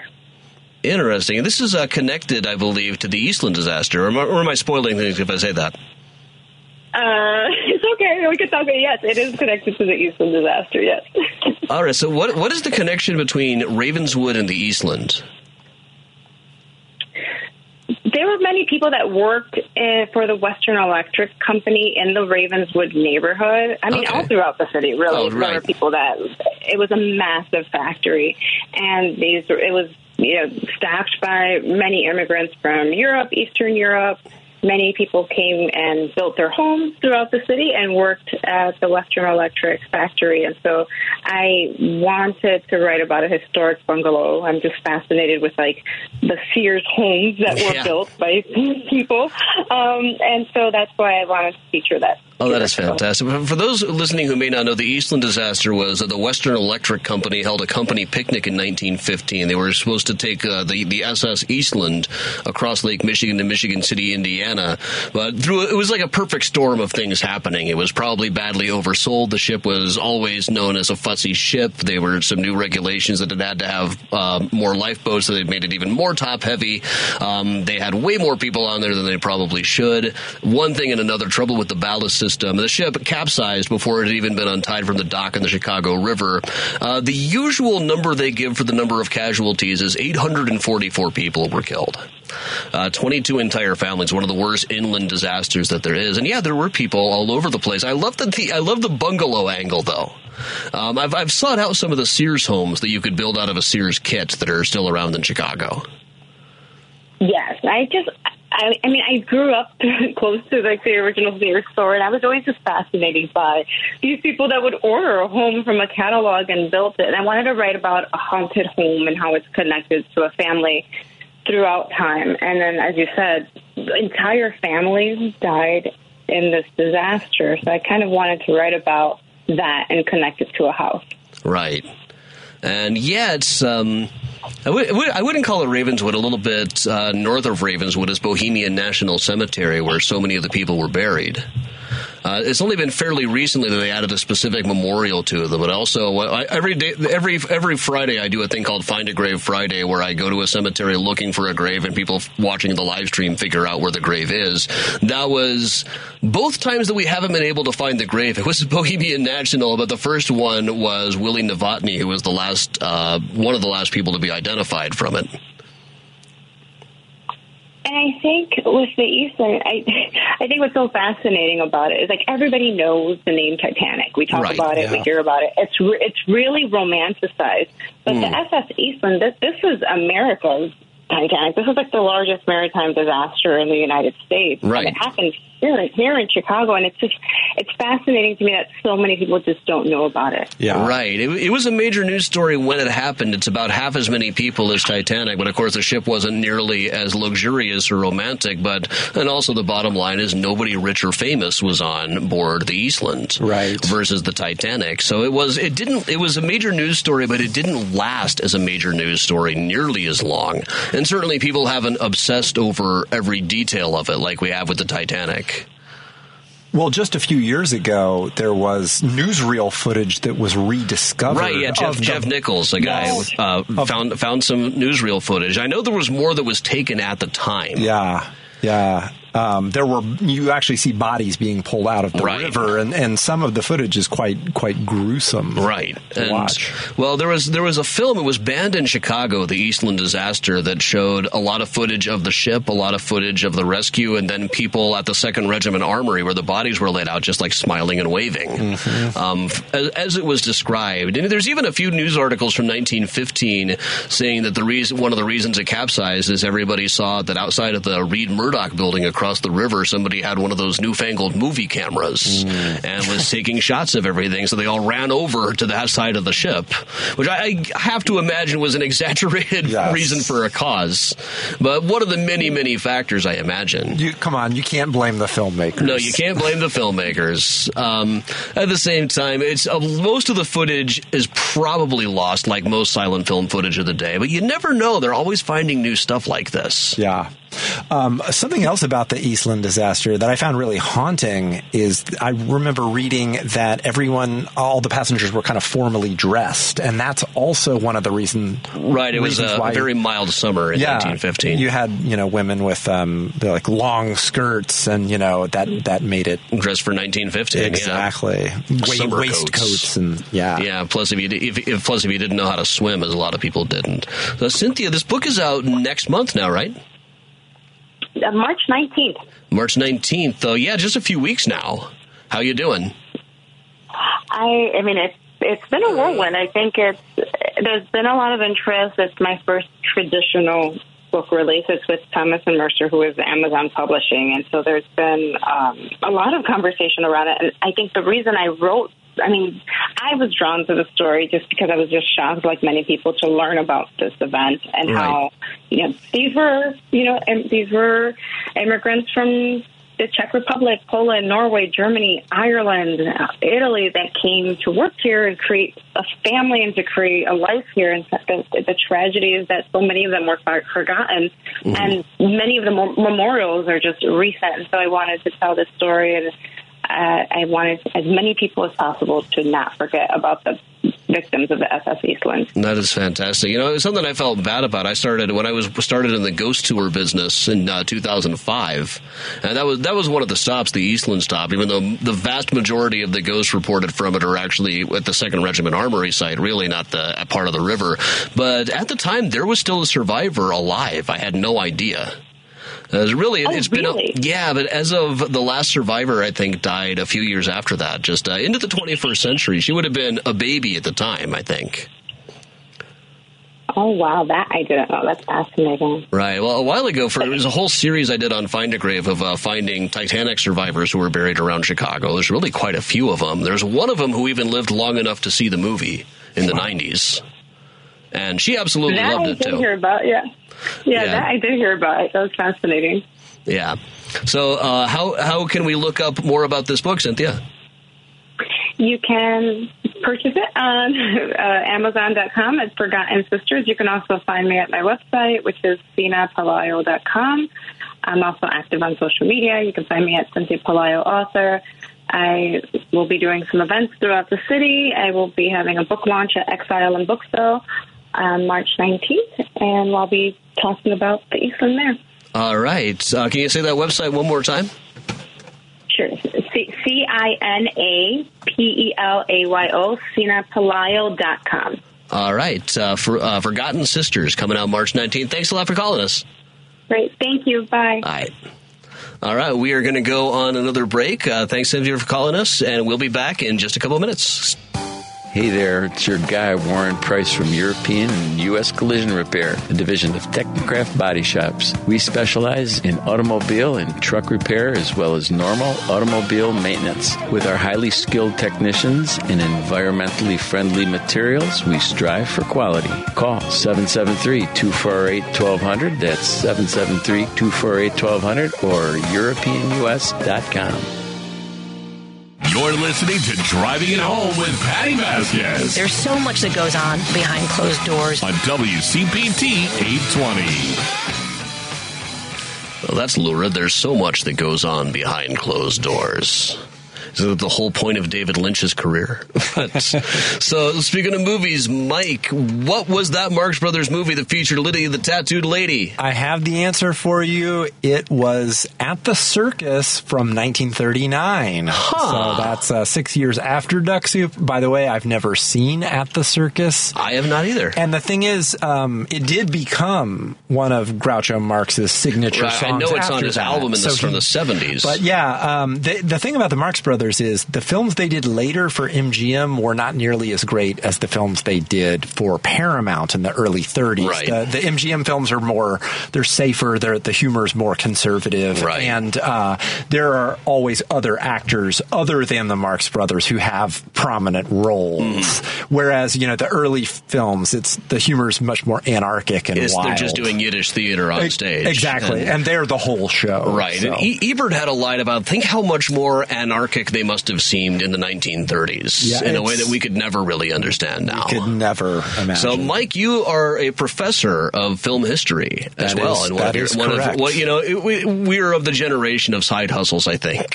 so, you and I both have a number of different jobs, but one of yours is teaching film history. Yes, I teach. Um, I'm actually teaching at four different schools right now, so I'm super busy, and that's a mixture of uh, film history classes and also um, I'm teaching production now as well. Yeah. So, when you do a film history class, um, when you're doing four different classes, is it the same films for each of them?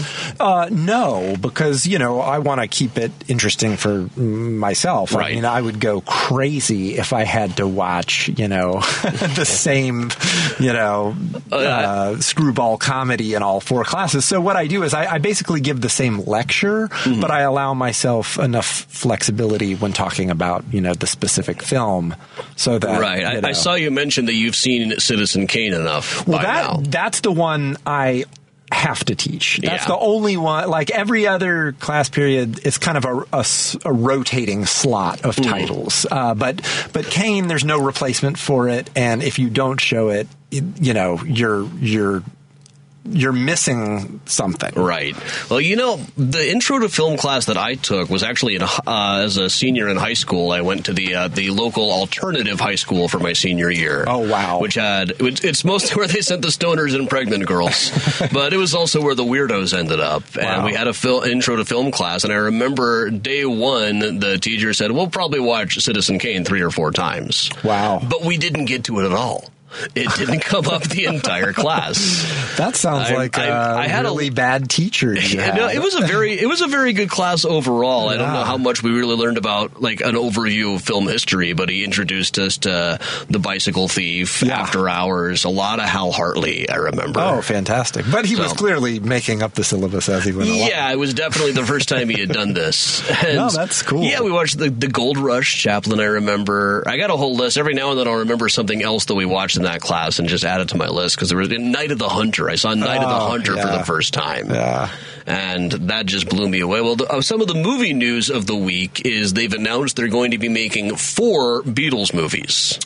You know, One from the perspective of each Beatle. yeah. Uh, how do you feel about that? I well, if it ends up being bad, they're just movies. It's, I feel like this is actually kind of a low risk when, like, we- we've been talking in the Dylan world a lot lately about uh, Timothée Chalamet being about to play Dylan, and some people are just panicked about it. Yeah. and I feel like if it's not good, it's just a movie in the end. To be the they come and they go. If it's good, it's great. if it's not good, you know, people are just not going to watch it. Right. It'll Um, just it'll just kind of fade away. So, so I'd be more worried if I were the person financing this. Yeah. That uh, a Beatles movie from Ringo's perspective, as a fan, sounds fantastic. I wish they would also do one from Mal Evans' perspective too. Well, I, when when they say that each film is the perspective of a different character, I, I think that's given some people the mistaken impression that the Ringo movie is only going to be Ringo. that Right. You're not, but I think the idea is you're going to see all of the characters in each film. It's just going to focus, you know, more on how one saw the other for. Right. I think that could be fascinating if they do a really good job with it. It's a good idea, but um, I'm not,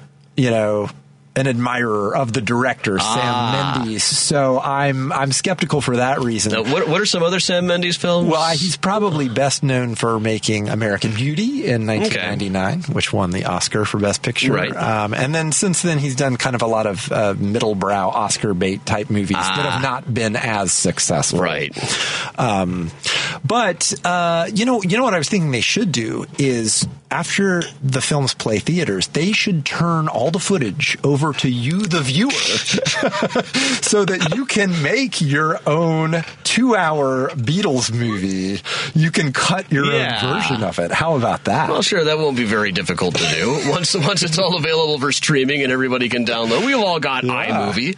It's- That could be very interesting. Yeah. Right. Make your own film. It's like Yeah. making a mixtape or, like- or, or making your own like ultimate white album. Right. Culling down, right. culling, it down, single your, your own your own one one disc version. Yeah. We've all done that, haven't we? Absolutely. Sir, I, I feel like with with like with Dylan's basement tapes, there's about six hours worth of material. I feel like coming up with the correct track list is a way that you could go mad. Yeah. But what a swell way to go mad. Yeah, you gotta. So- I mean, you know, you could you could make a million different albums Right. out of those songs. Mm-hmm. Yeah.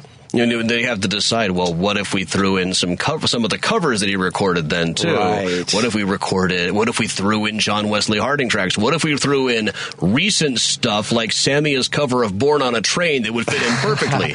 But you know, the funny thing is, the emotional tone of it could just be completely different depending on what ten Right. songs you pick. Right, you could make with- the sad version. You could make the funny version. Mm-hmm. You could make the horny version. Right. And I think same thing with the White Album too. Yeah.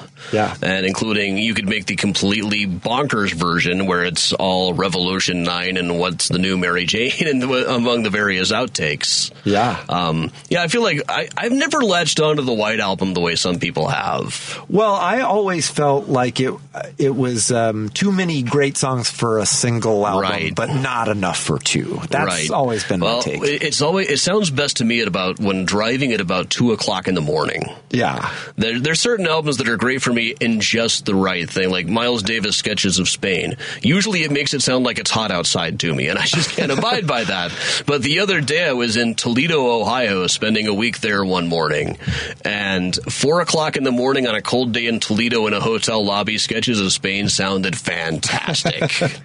Okay, Adam. Now that we're going down this rabbit hole, Uh-huh. I want you to actually nerd out a little bit. Let's And nerd so, out. So let's go deep into the White Album. What are the tracks you select, and what do you leave off? Ooh. You know, Savoy Truffle, I do not think gets the uh, love that it deserves. Ooh, so that's an underrated. That I think is an underrated Yeah. one, Savoy Truffle. Um, I would definitely keep Why Don't We Do It in the Road. Hmm. Um, definitely, I'm so tired. I love I'm so tired. Okay, okay. I think that one is fantastic. Um, I don't know if I would pick all of those, but I I respect your choices, Hmm. and I wouldn't disagree. Um, I say Obladi Oblada has to go. Yeah, yeah, that that'd be okay as a single or something. Yeah, Put it, put it on a single back with Maxwell Silverhammer. exactly. That's like Paul at his cutesiest. Yeah, Yeah. But that's uh, there was a thing I saw online a while ago. It's like that's kind of the fun of the Beatles. Is like first song is this epic emotional ballad that will just destroy you, and then the next song is Mr. Man went out wearing a funny hat. Or as uh, Ethan Hawke says in Boyhood, there is no you know single best Beatle. Right, The whole point is the, the right, the chemistry synergy. between them Yeah. is what makes it great. I mean, like "Hello Goodbye" is such a nothing song. I mean, when you hear it by the Beatles, it is absolutely fantastic. I don't want to hear anybody covering "Hello Goodbye." Oh, it's. There's there's nothing to that song except for the chemistry between the four of them. Right. It's not a song, it's a record. Right. Yeah. It sounds It's- good as a record. Right. They can they could make anything sound brilliant, even when it's really just four guys having fun. Even when they couldn't stand each other, the chemistry between them was just uh, you know. Speaking of them, I saw an interesting thing a while ago comparing their ticket prices and Taylor Swift's ticket prices. Ooh. Now, if you adjust for inflation, when the Beatles toured Australia, adjusted for inflation, the average ticket price would be about $60 today. Okay. Now, a Taylor Swift concert is more than that. But they played for half an hour. They had a crew of like two people. Yeah. They had no stage show whatsoever. And the sound was bad. Right. The sound, you know, nobody could hear it, even if you could. And by their own admission, they were playing terribly because they couldn't hear anything either. Right. Um, and it was only about half an hour. If you break it down to per song, is you get a much better deal going to Taylor Swift, really. Yeah.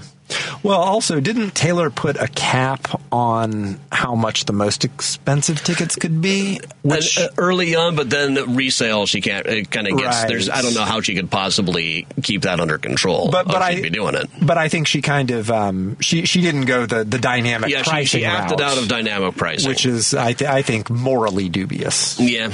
Yeah. Well, there's there's no way to do it. The, the, the supply and demand issue is so off the charts there. Yeah. That there's not much. You know, she could be charging double what she is Yeah. and still selling just fine. Yeah, yeah. Well, I mean, I'm you know, Ticketmaster is the Right, villain in this Ticketmaster, and, and also you know But it's tempting to say she should have gone with somebody else, but who? Right. Uh, who who else would have done a better job? Who else has the infrastructure for it? She could have built something herself, but it would have been new and untested. Right. And potentially even worse in the end. So yeah, that's it's like that. Was, from what I you know, I didn't go to the show. I, she's, she tends to be in the wrong city at the wrong time for me. I was in New York when she was in Chicago, and the other way around. And as much as I like her, as I figured it's just as well. The stress of trying to get those tickets would be the stress I go through every time Dylan tickets go on sale, and Yeah. they, they're never that hard to get. Yeah. but we always we always stress out big the, the second that they go on sale. Yeah. Um, like the getting a Taylor Swift ticket is just so much more work. I figured there were people who needed it more than I did anyway. But you see the videos; it's Right. uh, it is uh, it's a production. It's a big big show with Yeah. a huge crew and a lot of special effects. It's a whole show meant to be seen in a giant stadium. Oh, sure. more so than just And that- and that's there. where your money's going. That's that's Yeah. where your money's going. It's not, and it's also like a three and a half hour show or something. It's Right. not um, very different than the Beatles coming out and playing for half an hour. Absolutely. Uh, so, by the way, you've never seen Lana Del Rey either, have you? I have never seen her live. I haven't either. So the next time she comes to town, you're going to be my go. date. Yeah. Okay, we gotta go. I mean, my, my- wife my- has no interest. Yeah, my, my wife would. Mike, Mike and I have both been Lana Del Rey fans from back at the beginning. Yeah. Um, I, I remember I first heard video games over in a coffee shop, and I was like trying to Google what song is this because Yeah. it hadn't been released yet. It was like just a single that was only online, and I was able to get like a live show that she had done in London. Yeah. but right away I thought this was just fantastic. I was floored by it, but I wouldn't. I was kind of ashamed to admit it Right. because she was she was Yeah, uncool. Yeah, I mean, she's a new pop singer, Yeah, and exactly. I, I got the impression early on that she was kind of a character that Lizzie Grant plays, Right, Which exactly. is fine. You know, what a swell character, anyway. Well, you know, that's. I mean, I think the history of pop music is littered with you know You know, stories. Well, of, right. you uh, have to create. You it's you got to create yourself. Yeah, and absolutely. that's a thing that I brought up. Is there's a famous anecdote about uh, Bob Dylan in the '60s going around to Keith Richards and saying, "I could have written Satisfaction, but you couldn't have written Desolation Row." and the, the Stones tried to with Jigsaw Puzzle. Yeah. Um, and that's something you could say. It's not that uh, Bob could have written all too well. Taylor Swift could write Desolation Row, but she'd look silly singing it because that's not the persona that she's crafted. And everybody Yeah. crafts a persona. That's uh, either you craft it yourself or other people do it for you. Yeah. And, or the audience does it for you, and then you get kind of stuck with it. Yeah, absolutely, and and it's but it's only male, you know, uh, pop stars who who get a free pass when Right. it comes to creating that persona, Right. Because it's, it's male critics who are the ones who are writing about it. Yeah.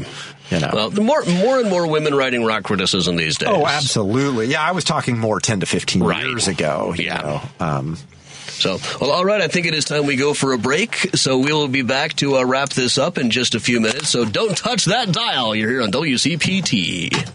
Hi, folks. I'm Kirk Bangstad from the Minocqua Brewing Company, and I sell Choice Hard Seltzer, an all natural grapefruit and lime flavored booze that you can enjoy for only 100 calories a can. A percentage of the proceeds of each can sold goes to reproductive rights groups in the Chicagoland area. Enjoy a light, refreshing hard seltzer and support reproductive freedom at the same time. Now available at Provisions Uptown Chicago and R&J Wine and Spirits in Glenview, as well as Eastside Cafe, Coffee and Wine Bar in East Dundee, where Kate is serving up smiles. And drink responsibly. You're listening to Driving It Home with Patti Vasquez on WCPT 820. Yes, turn your dial for a while to the voice with a smile. Your light, refreshing hard seltzer. That's Adam Selzer. That's me on WCPT. I'm Adam Selzer filling in for Patti Vasquez today. Uh, with me is Michael Glover Smith. And we were talking a minute ago about uh, the hard hitting news story of the day, which is what is the best one disc track listing for the Beatles' White Album? And I think that this is a fascinating topic. Um, more so, as much as I like ripping on Trump's tennis shoes, um, I feel like we've kind of covered all of that. But there are certain topics that just never really exhaust themselves, and one of those is the Beatles. And uh, specifically, how to cull the white How to, how to album cull the down. White Album down to I mean, there's no there's no perfect way to do it. Right, you know? that's no, right. no That's- two people are going to do it the same way. Yeah. So um, that's why it's a topic that will not go away. Right. So okay, so what are what are some that you would drop besides Obladi Oblada? Well, I would drop Revolution number nine without a Yeah, but that's most people would, but at the same time, I'm glad it exists. I'm glad it exists I, I, too. it- I think it would exist better as like a bootleg track that people seek out.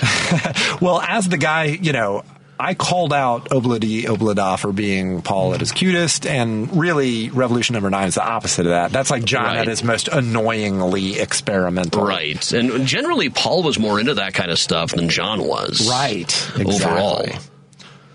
Exactly. Um, so, looking at the track list right in front of me, Mm-hmm. um, I also I should say Helter Skelter is a definite keeper. Definite keeper, I don't yeah. want people to think I'm anti-Paul just because I said he wrote some cute songs. Right. Helter Skelter is Granny music, ba- it's yeah. a banger. You Mhm. know, it is.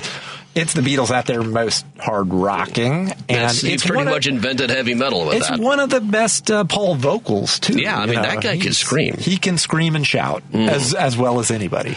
Yep. Um, got the gift of melody. He's got rhythm. That's right. He can do it all. He's the only one I'm in awe of. Um, oh well, while my guitar gently weeps That's is, the, is the best. Yeah. I mean, I'm a George guy. I think you're kind of a George guy too. Yeah, right? generally, I, I, I think it's it's an all four kind of thing for me, really. Yeah, but Um, but I have affection for George because he was you know fighting to get a single song Right. on the album. So Right. Well, here, here's what freaks me out is you, you watch Get Back, of course. Oh, of course. George is 25 in those sessions. Yeah. 25. and then he turned 26, and then they broke up. Right. It's Um, it's hard to even imagine. He was the baby. Um, Julia is a keeper for sure. Julia is definitely a keeper. Beautiful. Julia is absolutely a keeper. Beautiful There's another song. one, just a glass onion. I love Yes, Glass Onion is um, is a keeper. Blackbird for sure is a keeper. just for the Blackbird. guitar lick. Oh, beautiful. I'm not sure I b- buy Paul's assertion these days that it was about the civil rights movements.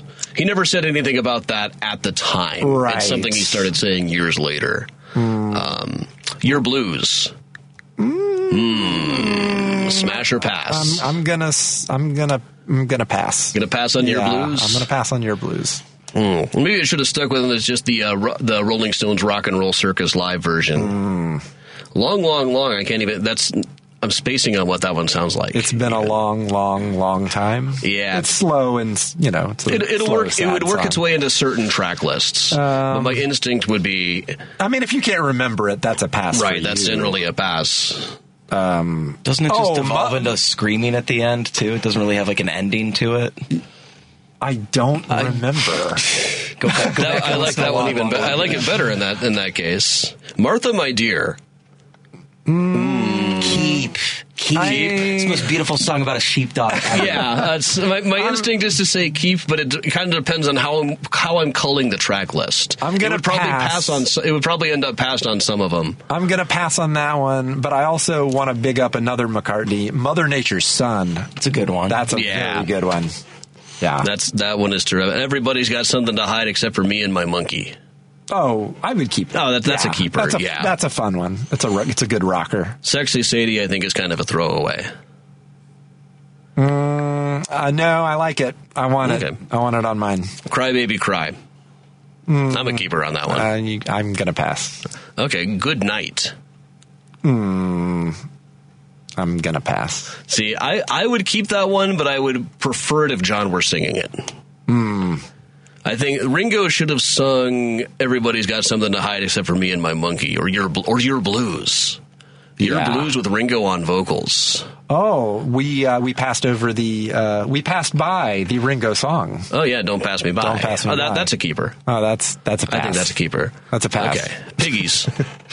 Mm, even though I said I'm a Harrison guy, I can pass. yeah, that's not Harrison's masterpiece or anything. Once again, that's another one I can imagine that certain of the certain of my track list it would work its way on. You know, I, I'm saying pass a lot, but I think that's because we really skipped over side one of disc one. Yeah. Which is, I think, I think the al- White Album is front loaded. It's front loaded. So back in the songs. USSR? That's a keeper for Yeah. me. I, yeah, it's a fun rocker. It's a fun rocker. Yeah, It's got you need it just for Beach pacing anyway. homage, Yeah.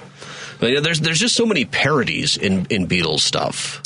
Uh, yes, true that. Um, Uh, Dear, con- Dear Prudence. Oh, that's a keeper. That is definitely a keeper. yeah, that's John at his best. Hmm. I think we've gone. Uh, uh, Bungalow Bill is one more. Keeper. Rocky Raccoon. Oh, big keeper. Okay. What about wild honey pie or regular honey pie? I like the extra cheese honey pie. Oh, and happiness is a warm gun. Happiness is a warm gun. a fun- yeah, you know. I like it when they get weird. Yeah. So, all right. So we have re- rehashed the Beatles, I think, effectively. You can also do this with the Let It Be sessions and be and be at it for days. Well, Adam, if I'm ever back here with you, we will pick another double album. We'll pick another double album and call it. yeah, like if if you're even the best twelve bar blues on a rock album Yeah. is almost always filler. well, now you're making me want to do Blonde on Blonde. Yeah, which is full of uh, Blonde, full of 12 12 bar blues, some of which are good, Some of which are definitely good. and some of which are, you know, Some of which you could drop. we'll we'll drop them next time. Yeah, we'll do that next time. So, what else? Is, we've got just a few more minutes here. If you want to give us a call, by all means, call in. We got a couple of minutes to uh, include the conversation. Call now at uh, 773-763-WCPT. That's 9278-773-763-9278. Come tell us how wrong we are about the Beatles if you feel like it. We're just whippersnappers. We don't even remember the Beatles. uh, we were both born when all four were still alive. Yeah. So there's that. Um, I remember my da- I asked my dad if he remembered them on Ed Sullivan one time. I was like, no, I was six. My mother is younger than he is, but a little bit, and she remembers it very well. Well, and also she was the target audience. Right. Well, she was a five year old girl at the time. Yeah. Um, uh, to remember her, her dad, uh, my aforementioned conservative grandfather, saying, "All that guy can't think of anything to say, so he just says, yeah, yeah, yeah." yeah, you wish that's all John Lennon could think to say, old man. it's weird to think to me that John Lennon, everything he did was when he was younger than I am now. Yeah. And I, unreal. I know I noted that like the day last year when I officially became older than Elvis had lived to be. Well, you know, uh, musicians back then had to be more prolific in terms of their recorded output. Yeah, you had to do an album like a year. You had to. I mean, now you, people tour for years off of one album before they do another. Well, Taylor's kind of bucking that trend. Mm-hmm. Yeah. But, uh, you know, do you know how many songs Buddy Holly wrote and recorded? I mean, it's insane. Yeah, he and such a short career, Yeah, yeah. he died at 23. It's Yeah. just unreal. Mhm. Absolutely. Different Um, times. Different times for sure. Yeah, and 40 was, you know, 25 at the and when when George was doing the Let It Be sessions. Yeah. And he looked so much older than 25 in those shots. Well, uh, 25 was older 25 than was older, older than. Well, you know, he also he he still looked good when he was in his 50s though. He he didn't He did. not look like 50 in rock star years. No. When he was in his well, 50s. I think that's because he didn't tour. right. That could very well be. Yeah. He famously did like a one small tour of Japan and then just one off right. concerts the one here in and the there. 70s. Yeah. did. So that's that's that's a regret of mine that I never got to see George Harrison, but I never would have had the chance. Yeah. So, um, But you saw Tom Waits and Leonard Cohen. So. I saw. I And didn't, see- Joni I didn't see Leonard Cohen. Oh, you didn't No, I, see I he- Leonard? when he came, I was so broke at the times that he was touring. I never got to see Leonard, Oh. but yes, I did see Joni Mitchell. I saw David Bowie with Nine Inch Nails. Oh, the same those are week oh, as my first Bob Dylan concert. Oh, those are bragging That was a week right right there. there. Yeah, the, that's this definitely. I, I'm surprised how much street cred I get with the kids for Joni Mitchell. Yeah. Oh, yeah. And I was at her, really her last regular concert before the tour where she just did standards. 90, 98. 98. Yeah, Yeah, I, you- I saw, saw- the yeah, same you saw tour. the same tour. I saw the same tour.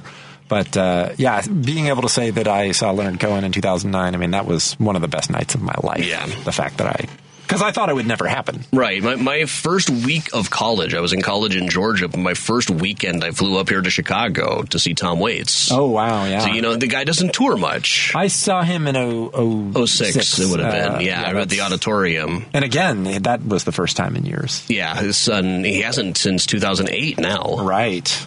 Um, um, fingers crossed. Yeah. I, I, I, oh, okay, we got a, we got a call coming in. We just got a couple more minutes, but we've got a call coming in on the line.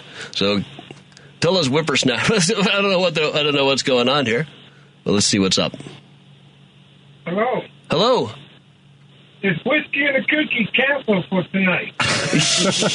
yeah, we're with Patti being on the road and me uh, holding down the fort over here. We will not be doing whiskey and a cookie. Will not be seen tonight. Instead, we'll be bringing you reading Rambo, in which uh, Rambo will tell you all the best books he's been reading lately. Which means it's going to be a really short show because Rambo can't read. So I stole that joke from you. Can't do that on television. Bye bye. All right, thanks. a whiskey and a cookie is something that Patti Vasquez and I have been doing every Friday for the last few years. Us and a couple of other rotating cast of friends, such as Elliott Serrano, who I'm sure you all know from here. Um, we get on Zoom. Hey, Patti's here, everybody. Hey, that sounded great. I, I, you know what's so funny is that I immediately was like, "What? Where is that footage from the Eastland?" Hi. Oh, good to see you've been you. Good to see listening. you, Oh, wow, good to see you. Good to see you too. It's Hi. been a minute. Hey, Patty is just a barged in on her own show here. I was like, "Oh, that's me. I can go run down the hall." Yeah. Yeah, I set up whiskey and a cookie if you want to hang out for a bit. Okay, I, can- I can. Uh, For a little bit, We'll, yeah. we'll hang out for a yeah, minute. Or a two-hour show. You'll see how it's like to do a two-hour show and then be like, "Okay, Oh, keep yeah, talking." yeah. Let's go keep talking some more. But, Anyway, but I don't know. Those sneakers can keep us occupied for a long time. I think. Uh, yeah. The- you can't even pump up the tongue. oh, there's so many images I didn't need in my head. Inflatable tongues at Mag is Oh, re- remember how cool those those those Reebok pumps were in the early nineties? yeah. Pump it up. I had the off-brand version, not the Voight brand or anything, but I had the LA Gear pumps, the LA Gear regulator. Ooh, I never had any. I saved up to get those. I know, I, you'd have to. I did chores. Yeah, they, they weren't nearly as expensive as the uh, Reebok versions, which were a hundred dollars. Wow, crazy. I had a pair of Sky Jordans. Do you remember Yeah. those? Those were those were the Air Jordans, but for the little kids. Yeah. it was like the little you know child version. Okay, that's what it was. I remember calling them Sky Jordans and thinking I just had it wrong. No. I don't think I owned a pair. I'll see you on whiskey and a cookie. I'll see you in whiskey and a cookie. I'll be. Uh, are you just? Are we just down the hall? Yep. Okay, I'll see you down the hall in a couple of minutes. Uh, I'm just looking at the old clock on the wall. so, all right, uh, Mike. Anything else? Uh, what, what, what? Tell us a little bit more about your movie. When will we be able to see Handle with Care? Oh yeah, there we're a couple Alabama. of well, there are a couple of uh, midwestern screenings coming up. Uh, we'll be at the Beloit International Film Festival in Beloit, Wisconsin, in April, and then there will be also the Illinois premiere in April, but I can't say where just yet because the festival has not announced its Dun lineup. dun dun! Keeping us in suspense. But follow me on Twitter; I'll announce it there it's on at the circus, right? at White City Cinema. Yeah. So, all right, Michael Glover Smith, everybody, co-author with me of Flickering Empire: How Chicago Invented the U.S. Film Industry. My longtime partner in Bob Dylan-related crime, uh, and I think that that show outside of the Vic that we first met was just about within a week of being 20 years ago. Right now. That's incredible. So we are, we are celebrating 20 years of friendship, Mike and I, and we have had so many great adventures, and here's to 20, 30, 40 years more of them. Absolutely. So, Thanks for right. having me on, brother. Thanks for coming out and helping me fill two hours of space. uh, thank you for Patti for thinking of me to come fill in for her tonight. Hope everybody listening has had a good time as we just nerd out about uh, rock stars of the 1960s who uh, were at the height of their fame, if not necessarily the height of their powers, if you ask me.